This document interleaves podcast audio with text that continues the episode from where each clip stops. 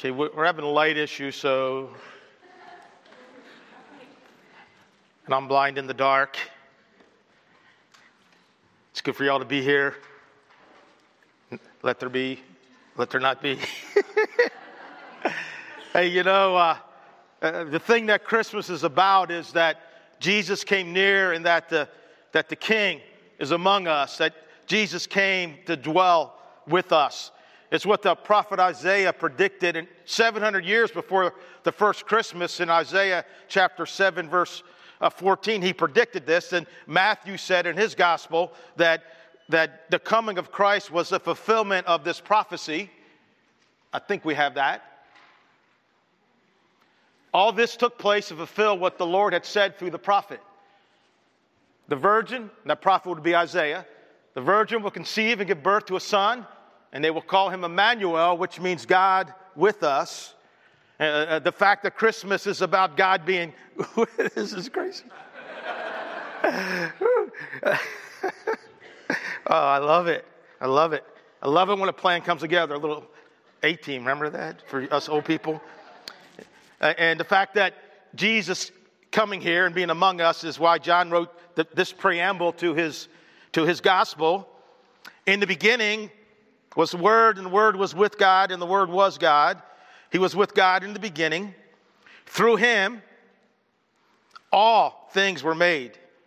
Without him, nothing was made that has been made. In him was life.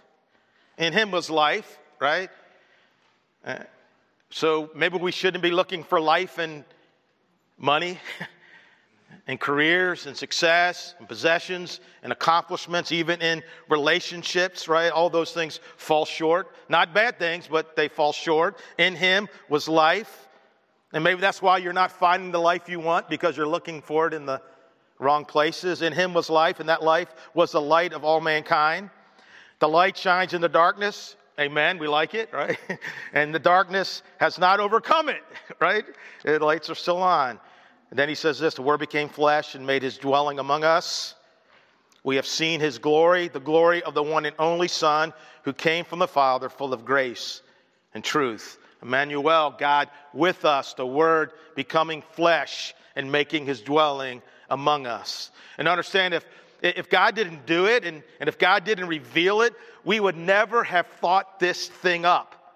I mean, why would an all-powerful, always existing, all-knowing, all-present, creator of absolutely everything God, you know, like the Milky Way, right? Our galaxy, like he created that. Why would a God like that do what he did? Leave all the splendor and all the glories of heaven, take a huge step down by putting on human flesh. And listen, it is a huge step down from God to become a person, right? And we have no understanding of how huge that step is. I was meeting with some guys for breakfast this week, and the way I try to understand it, you know, I know it's because of God's love, but I don't think I could ever love like that. And I said, well, what if I love maggots, right? We know what a maggot is, right? And I wanted those maggots to know how much I really love them. Would I be willing to take a step down and become a maggot and enter their world? And let me tell you, me becoming a maggot is a lot smaller step down. Infinitely smaller step down than God becoming a human. I have no clue why he did it, but I'm so glad that he did. Now, this morning we're kicking off a mini Christmas series. I'm calling it Christmas Sermon Stuffers, right? Yeah. And you know how, like, stocking stuffers, right? It's just full of a bunch of stuff, but they're not really connected to each other than the fact that they're part of Christmas. Well, that's what I'm doing. You know, I'm going to talk about some awesome Christmas truth, but they're not really connected except that they have to do with Christmas, right? And so next week, we're going to talk about worshiping the wise men way, all right? Christmas Eve, we're going to talk about He is the gift. And this morning, 3 days before Christmas 2019, we're going to look at the very first Christmas song. Now, who here likes Christmas music? Oh, yeah. All right? And if you do, like when do you start listening to it? Right? It's like everywhere, like not just in church, right? And not just in retail stores, it's even in dental offices. A few weeks ago, I had a, a very deep cavity drilled and filled while listening to Christmas music.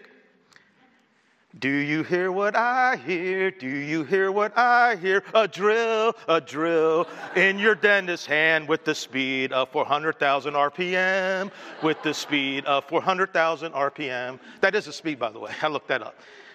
Is that a good song? You like that one? It's all kinds of music out there. This week I went on YouTube and searched, top 10 Christmas classics. And I found this one here. Maybe some of these are your favorites. Okay, on the count of three, shout out your favorite non-Jesus Christmas song. 1, 2, 3.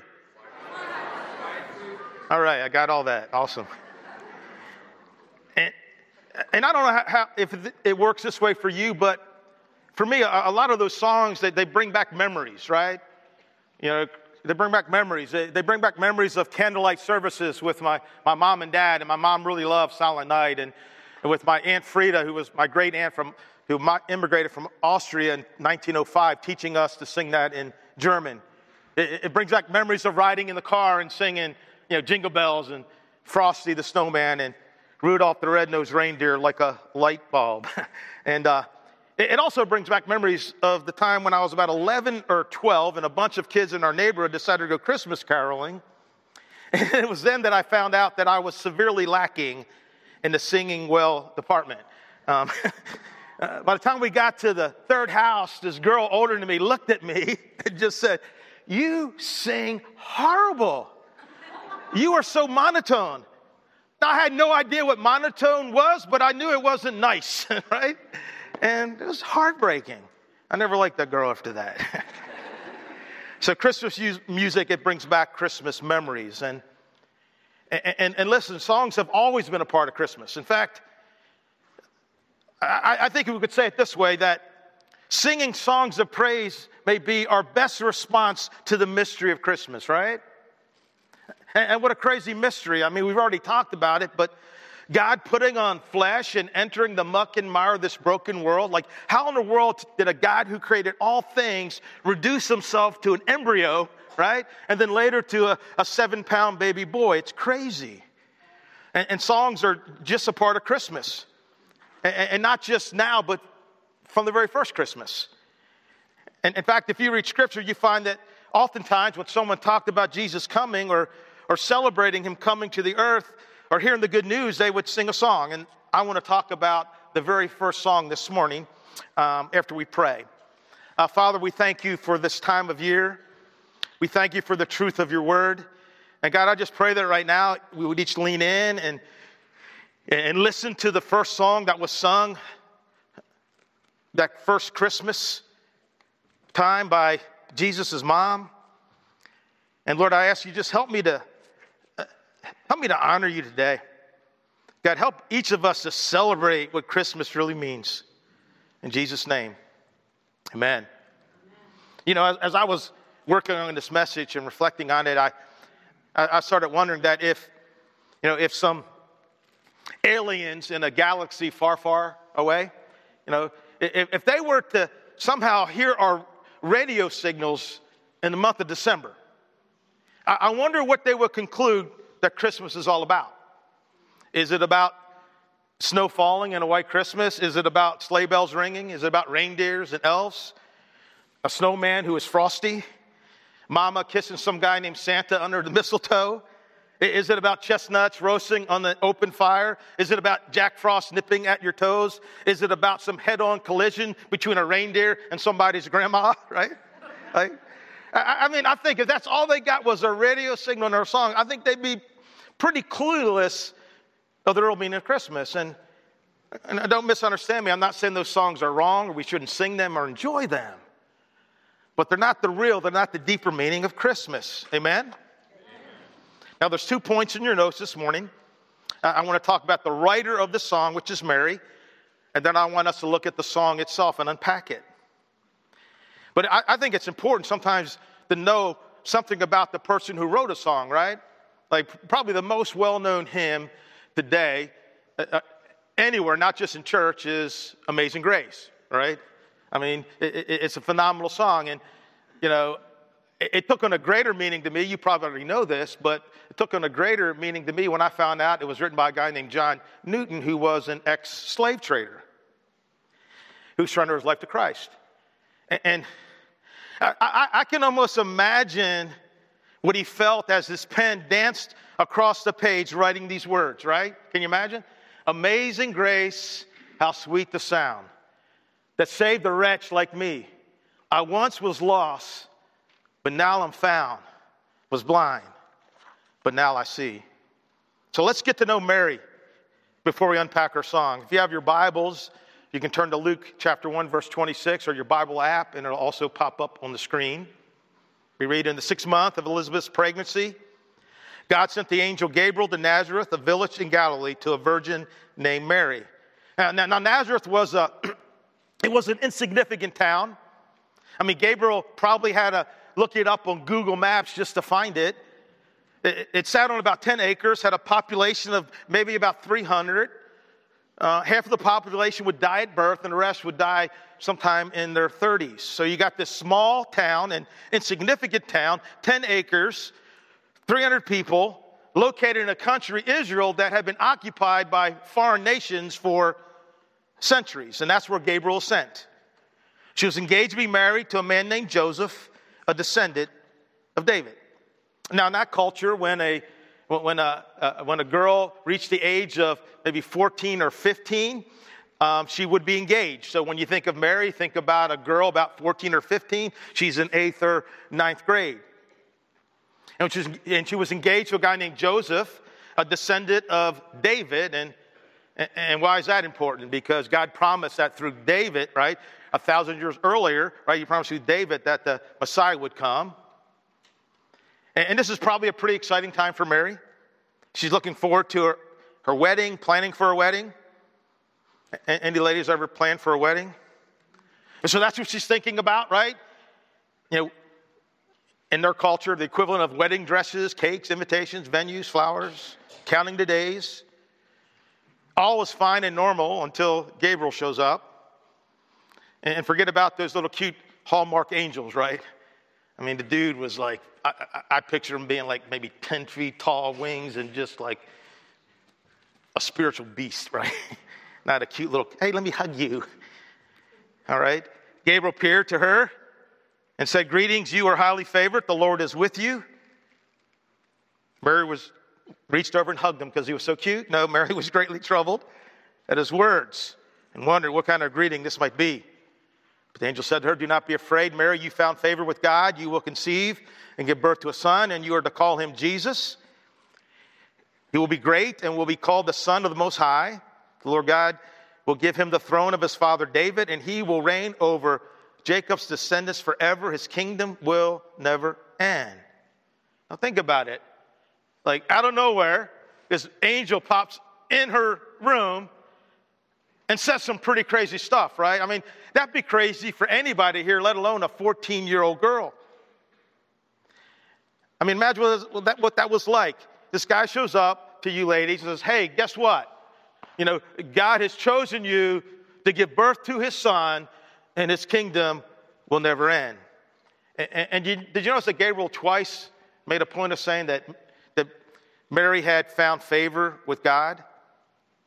And I think that's a bit surprising, and I think Mary found it confusing and disturbing. She was greatly troubled by it, because if there were two words that would describe her from a human perspective, the words would not be highly favored, but would probably be completely overlooked.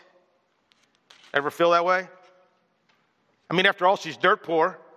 She's from a small, insignificant town. She's engaged to a blue-collar carpenter. And she has like zero power or influence. But listen, as God often does, he highly favors someone who our world would completely overlook. So as we study Mary's life, a question for us, I think, to consider is this. What was it about Mary that brought God's favor? I mean, what was it that marked her life that invited God's blessings? Because I know, like me, you have a deep desire to have God's favor unleashed in your life. I mean, who doesn't want to live the kind of life, to have the kind of family, to be the kind of church that God blesses and pours out his favor on? So what was there about Mary that brought on the favor of God? There are several things that we could look up, but to me, two characteristics just bubble up to the top. And the first is her humble spirit. Her humble spirit. You see, as we look at Mary's life and as we later look at her song, we'll see a young lady who lived with an awareness not only of how huge God was, but how small she was. And so here's what I would say. Humility is one of the qualities that opens up the door to God's favor in our lives like almost nothing else.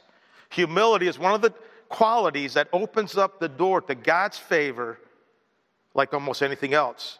Isaiah the prophet said this in Isaiah 66, verse 2. He says, "These are the ones I look on with favor, those who are humble and contrite in spirit, and who tremble at my word." James 4:10, "Humble yourselves before the Lord, and he will" what? Lift you up. He'll lift you up. Understand, Maple Grove, when we humbly take a knee before the throne of the Lord and say, "God, I need your help. God, I've made a mess of things, and I can't fix them on my own. God, my marriage is in a million broken pieces, but I know you're the one who can put it back together again. God, I've blown it with my kids, but you, God, are the one who can redeem anything. God, I made some mistakes in my past. I'm not proud of them. I know that you haven't given up on me. And God, I believe that you can put things back together and that you can make my path straight once more. God, I can't do it. I can't overcome it. I can't stand up under it. God, I've been trying and not seeing any results. God, I need your help. God, I've got nothing really to offer, but whatever I have, whoever I am, belongs to you." Listen, whenever God encounters a person with that kind of spirit, he will with great joy pour out and unleash his favor. Get it? Good. Let's continue. And let's in Luke define what's the second thing about Mary that unleashed God's favor. Mary asked the angel, very good question, "But how can this happen? I am a virgin." Angel replied, "The Holy Spirit will come upon you, and the power of the Most High will overshadow you. So the baby to be born will be holy and will be called the Son of God. What's more, your relative Elizabeth has become pregnant in her old age." People used to say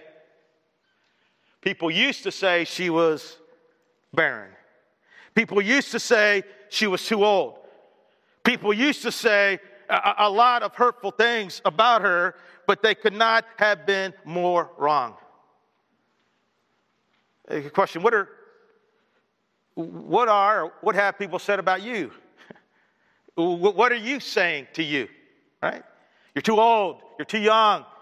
You're not good enough. You're not smart enough. That you'll never measure up. That you'll never accomplish anything significant. That you'll never overcome it. That you'll never get past it. But listen, with Jesus, you could not be more wrong. Yeah, people used to say, until God got a hold of Elizabeth, she had an encounter with God. I love that. People used to say. And here's the point I'm trying to make. We need to stop, and we need to get to the place where we stop letting what other people say limit our lives. You got to get to the place where you stop letting what other people say about you and even what you say about you limit your life. Amen? People used to say she was barren, but she conceived a son and is now in her 6th month. For nothing is impossible with God. Nothing's impossible with God. Our God can create everything out of nothing. He can He can rain down manna from heaven. He can part seas. He can walk on water, right? He can slay giants. He can bring down walls. He can move mountains. He can raise the dead. He can cause a virgin to give birth to a son. He can move powerfully in the life of anyone, no matter how old Elizabeth or how young Mary. Nothing is impossible with our God. It's not. He can. He's able. And that is why we're happy and hopeful, and that is why we sing and pray, because our God is the God of the impossible, a God who can take nobodies from nowhere and do great and amazing things. And I love Mary's response to all this fire hose of stuff. I'm the Lord's servant. May it be to me as you have said. And then the angel left her. I love it. I mean, here's this 14-year-old girl from a simple town with a simple faith, but understand it's a sincere faith. And I mean, Mary does, you know, she knows very little. She's not been formally educated. She doesn't have a Bible on her smartphone. She only has bits and pieces of scripture that she treasures in her heart. But what she has is she has faith, even though it's maybe small as a mustard seed. You see, Mary actually believes what God says. Listen, most of us in this room, myself included, right, have far more information than Mary and far less faith in it. We think, hey, I need to learn more. I need to go to another Bible study. Yeah, maybe you do. But first things first, let's believe what we've already been taught. And let's live out and stand on what we already know. Amen? Again, Mary knows very little, but she trusts it all. It's amazing. She actually believes God and takes him at his word. And she responds, I'm the Lord's servant. I don't get it, don't understand it, can't wrap my head around it. But whatever you want, God, is what I want. Whatever you want to do in my life is what I want. Wherever you call God, that is where I'm going to go. I'm the Lord's servant. May it be to me as you please. And so the second quality in her life is, you know, Mary had a faith without borders. She had a faith without limitations, right? And I've always loved that in that song, Oceans, right? Most of us know that song. It says, Spirit, lead me where my trust is without borders. Oh, God, I'll trust you to hear. I don't know about over there. Spirit, lead me where my trust is without borders. Let me walk upon the waters. Talk about walking on waters, Mary. Wherever you would call me. Take me deeper than my feet could ever wander, and my faith will be made stronger. Where? In the presence of my Savior. You see, she actually believed and trusted in the God of the impossible. Luke continues. A few days later, Mary hurried to the hill country of Judea, to the town where Zechariah lived. She entered the house and greeted Elizabeth. At the sound of Mary's greeting, Elizabeth's child leaped within her, and Elizabeth was filled with the Holy Spirit. Elizabeth gave a glad cry and exclaimed to Mary, God has blessed you above all women, and your child is blessed. Why am I so honored that the mother of my Lord and Savior visit me? When I heard your greeting, the baby in my womb jumped for joy. You are blessed, because you believed that God would do what he said. You are blessed because you believed that God would do what he said. And so that's the writer, right? A young girl, poor from an insignificant town in an enemy-occupied country, with a humble spirit and a faith without borders, who believed that God would actually do what he said. Now let's unpack the song. Now in your Bible heading or top of your Bible app, it may say, you know, the Magnificat, right? And it sounds like a superhero cat. I actually found a picture of the Magnificat, right? It's not a name for a superhero cat, all right? It's not, you know. I know, my sense of humor needs work. It's a Latin word meaning to praise, to glorify, to exalt, to enlarge, to amplify, all right? And that's what Mary does in this song. She magnifies the Lord, right? Let me read this song. Mary responded, oh, how my soul magnifies the Lord. how my spirit rejoices in God my Savior. For he took notice of his lowly servant girl. And from now on, generations will call me blessed. For the Mighty One is holy, and he has done great things for me. He shows mercy from generation to generation to all who fear him. His mighty arm has done tremendous things. He scattered the proud and haughty ones.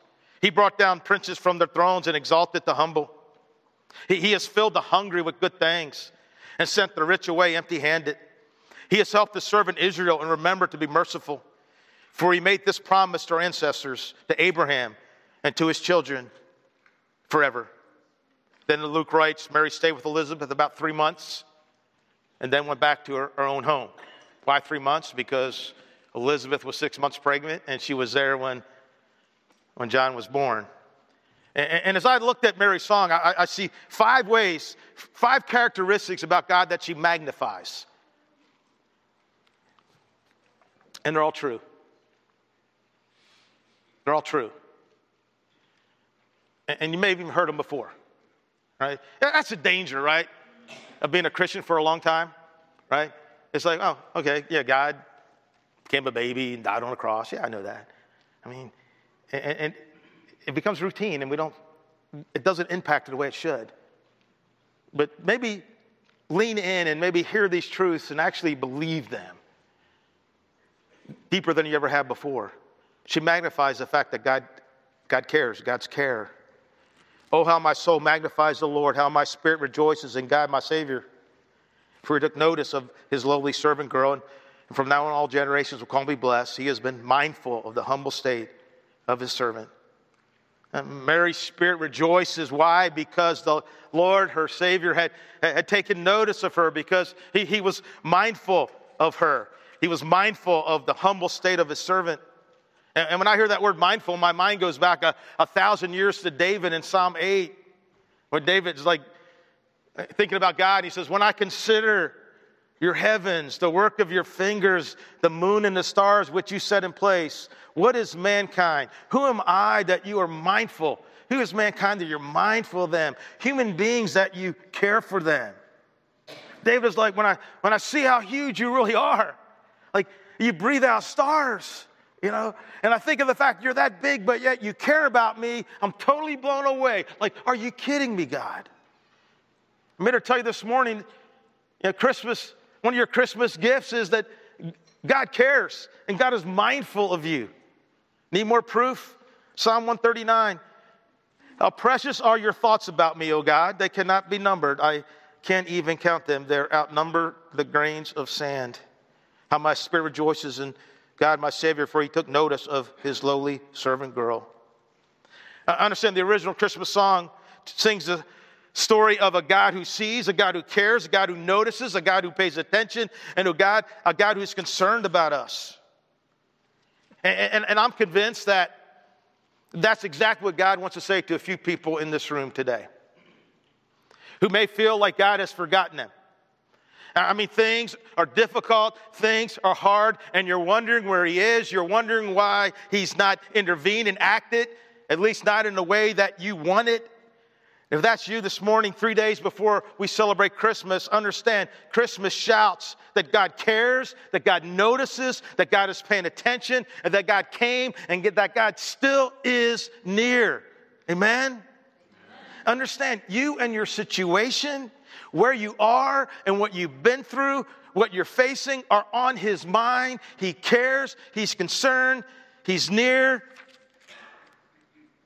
Oh, how my soul magnifies the Lord. How my spirit rejoices in God, my Savior, for he took notice of me. Next, Mary magnifies God's might. For the Mighty One is holy, and he's done great things for me. His mighty arm has done tremendous things. See, this God who sees and cares is also, he's a God who acts. And as Gabriel proclaims, he's a God for nothing is impossible. I love it. Mary says not only is he mighty, not only can he do great and tremendous things, but he already has done great things for her and for his people. You see, the good news of Christmas is that not only is God great, but that God is good. That God is good. You see, our God constantly uses his greatness for our goodness. He's a God who constantly uses his greatness for our goodness. Mary says, he's done great things for me. And I start thinking, well, what's he done for you? I mean, you're still poor.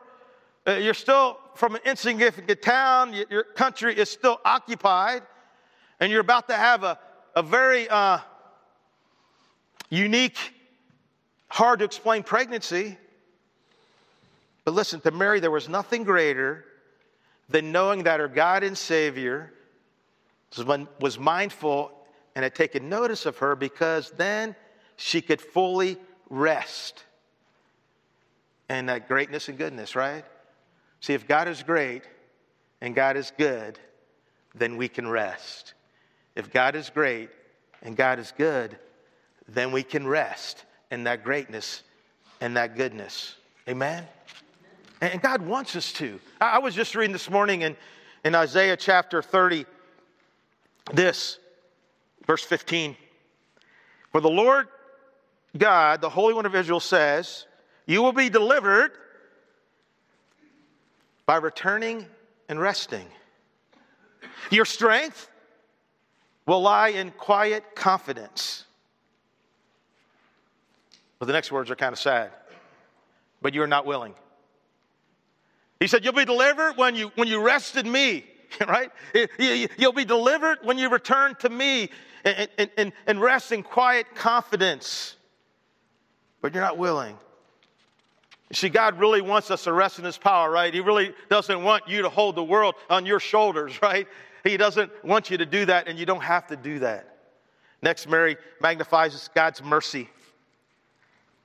He shows mercy from generation to generation to all who fear him. And mercy is not getting what we deserve. And as Mary looked at the history of her people who constantly turn away from God again and again and again, and as she looks at her own history, she turned away from God again and again and again, she rejoices in his mercy. I love what Micah, you know, the Savior's coming from Bethlehem prophet, I like what he says about mercy. There's no God like you. You forgive those who are guilty of sin. You do not stay angry forever, but delight to show mercy. Aren't you glad he is? Any sinners in this room? Hey, aren't you glad that God delights? I mean, we're not twisting his arm. God delights in not treating you and me as our sins deserve. That's pretty awesome, amen? Next, Mary magnifies God's way, how God does things. He has scattered the proud and haughty ones. He's brought down princes from their thrones and exalted the humble. And first world America, hard to get that, right? You know, poor third world people understand what it's like to be poor. We don't, right? We got no clue. He has scattered the proud and haughty ones. He's brought down princes from their thrones and exalted the humble. He has filled the hungry with good things and sent the rich away with empty hands. See, our God is so, he's like unpredictable, right? He does things that we wouldn't expect. Like Isaiah said, my thoughts are not your thoughts. My ways are far beyond anything you could ever imagine. I mean, he does crazy things. I mean, and he uses, the people God uses is kind of crazy, right? I mean, Moses, a murderer. Rahab, a prostitute. A war orphan named Esther. Yeah. Elizabeth, an elderly woman. Mary, a teenage girl, right? Joseph, a blue-collar worker. And lowly shepherd tending their flocks at night. But here's the deal. Our God is always on the side of the humble, the hurting, and the hungry. He cheers on the orphan and the widow. He's for the preborn, the elderly, the poor, the disabled, the deaf, the blind, and the feeble. And God often uses the most unlikely people to fulfill his purposes. And next, Mary magnifies God's promises. He's helped his servant, the people of Israel. Remember to show them mercy as he promised to our ancestors, to Abraham, to his children forever. Abraham lived about 2,000 years. I always think Abraham, 2,000 years before Jesus. David, 1,000 years before Jesus, right? That's And so 2,000 years before Jesus, God made this promise. And see what Mary knows that the life growing inside of her is the fulfillment of all the promises that God made to his people. Yeah, they waited a long time and the road was long and it got steep. But God, as he always does, God keeps his promises. I love this in 2 Corinthians 1 verse 20. All of God's promises have been fulfilled in Christ with the resounding yes! Yes! See, the song of the first Christmas is the good news that God's promise has been fulfilled. The true king has come. The kingdom is at hand. And that deliverance and freedom and forgiveness and mercy and grace and living hope and redemption was literally growing inside of a 14-year-old girl and would soon be born. Because God keeps his promises. Always. Now, the way may get rough, and the road may be rocky, and the climb may be steep, and it may seem like it will never happen, but God always keeps his promises. Which is why the psalmist cries out, I rejoice in your promise as if I found a great treasure. Right? Listen, one of the greatest gifts, right, Mary magnifies is that God keeps his promises. Proof, right? Right there. And there's so many great promises that I love, right? I love Romans 8:18. I consider that my present suffering, are you having a hard time? Paul says, I consider my present suffering, right? And he understood hard times. I consider my present suffering is not worth comparing to the glory that one day will be revealed. Romans 8:28, what does he say? God causes all things to work together for the good. For those who love him are called according to his purpose. Romans 8:37, right? And in all things, right? We're more than conquerors. Through our own strength, our own intellect, our own ability? No. Through Christ. I love the promise in Galatians 6:9. Do not become weary in doing good. At the proper time, you'll reap a harvest if you don't give up. You know, this week I reflected on that, and I don't know about you, I get weary doing good and not getting the harvest that I want when I want it. And as me and God, when I say God, I'm talking to God, it's not like, you know, James Earl Jones' voice comes booming out of the sky. But I really feel him say that, because like, God, I'm ready to see some harvest. And it's like, I heard him say, Steve, if the proper time for you to get your harvest isn't until you see me face to face, are you okay with that? Like, if you got to wait till then, because it's going to be good. Will you be okay? And I had to say, I want to be okay. I want to be okay not just here, but here. Because I guarantee you that harvest in heaven, right? You may not see it here. But I tell you what, God keeps his promises, right? And what does he say? You will reap a harvest if you don't give up. And if you're thinking about throwing in the towel today, tapping out, I'm telling you, don't give up. It's always the right thing to do the right thing. Amen? Right? It's always the right thing to do the right thing. Not to get the right results, just because it's the right thing. Yeah. So Mary's song, the Magnificat, is about a great and all-powerful God who delights in showing mercy, who came to deliver forgiveness, grace, and redemption, who champions the cause of the weak, who uses the ordinary and the humble. He uses those who have a faith without borders. A God who always is watchful and mindful, taking notice of us, of me, and of you. And a God who always keeps his promises.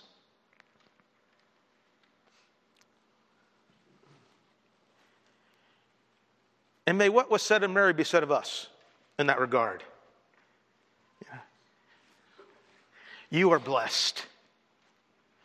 You are blessed because you believe in what Jesus has done, in what Jesus has said, and what Jesus said he's going to do. You're blessed. I'll tell you what, you'll be blessed if you believe those things. That God cares, and that God is mighty, and that God loves you, and that God has a plan for your life, and that he's not done with you yet, right? and that his ways are higher than your ways. And no matter what you've done, he wants to show you mercy. No wonder we say, not happy holidays, right? But Merry, Merry Christmas, because there's a lot to be merry about. Amen? Amen. God, we love you. And Holy Spirit, thank you for inspiring your word. And Holy Spirit, I pray that you give each of us a word right now. Because you didn't bring us here without a purpose and a plan. I pray for that person who needs to know that you care. I pray for that person who is doing the right thing and not seeing the results, that I pray they know that you will keep your promise, that you're a promise keeper. I pray for those who are running out of strength, that they realize that you are, God, that you are mighty and you're powerful. God, I pray for those who feel overlooked and know that they'll know that you often use people who are humble and bend their knee before you. And God, I pray that each of us will just celebrate who you are and celebrate the fact that you came to this earth to love on us and to be with us. In Jesus' name, amen.